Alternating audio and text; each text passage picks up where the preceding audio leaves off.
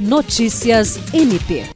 O Ministério Público do Estado do Acre, representado pela Procuradora-Geral Adjunta para Assuntos Administrativos e Institucionais, Rita de Cássia Nogueira, participou na noite de sexta-feira, 16 de dezembro, da solenidade de passagem do Comando de Fronteira Acre e 4 Batalhão de Infantaria de Selva, também conhecido como Batalhão Plácido de Castro.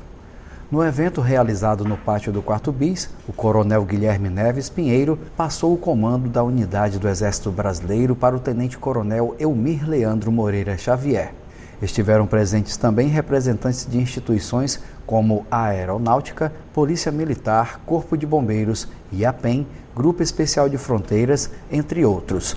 A Procuradora-Geral Adjunta para Assuntos Administrativos e Institucionais do MPAC, que representou o Procurador-Geral de Justiça Danilo Lovisaro do Nascimento na ocasião, ressaltou o trabalho do Exército Brasileiro na guarnição das fronteiras, no cumprimento de suas missões, no combate aos crimes ambientais e no auxílio à população durante a crise sanitária decorrente da pandemia da Covid-19.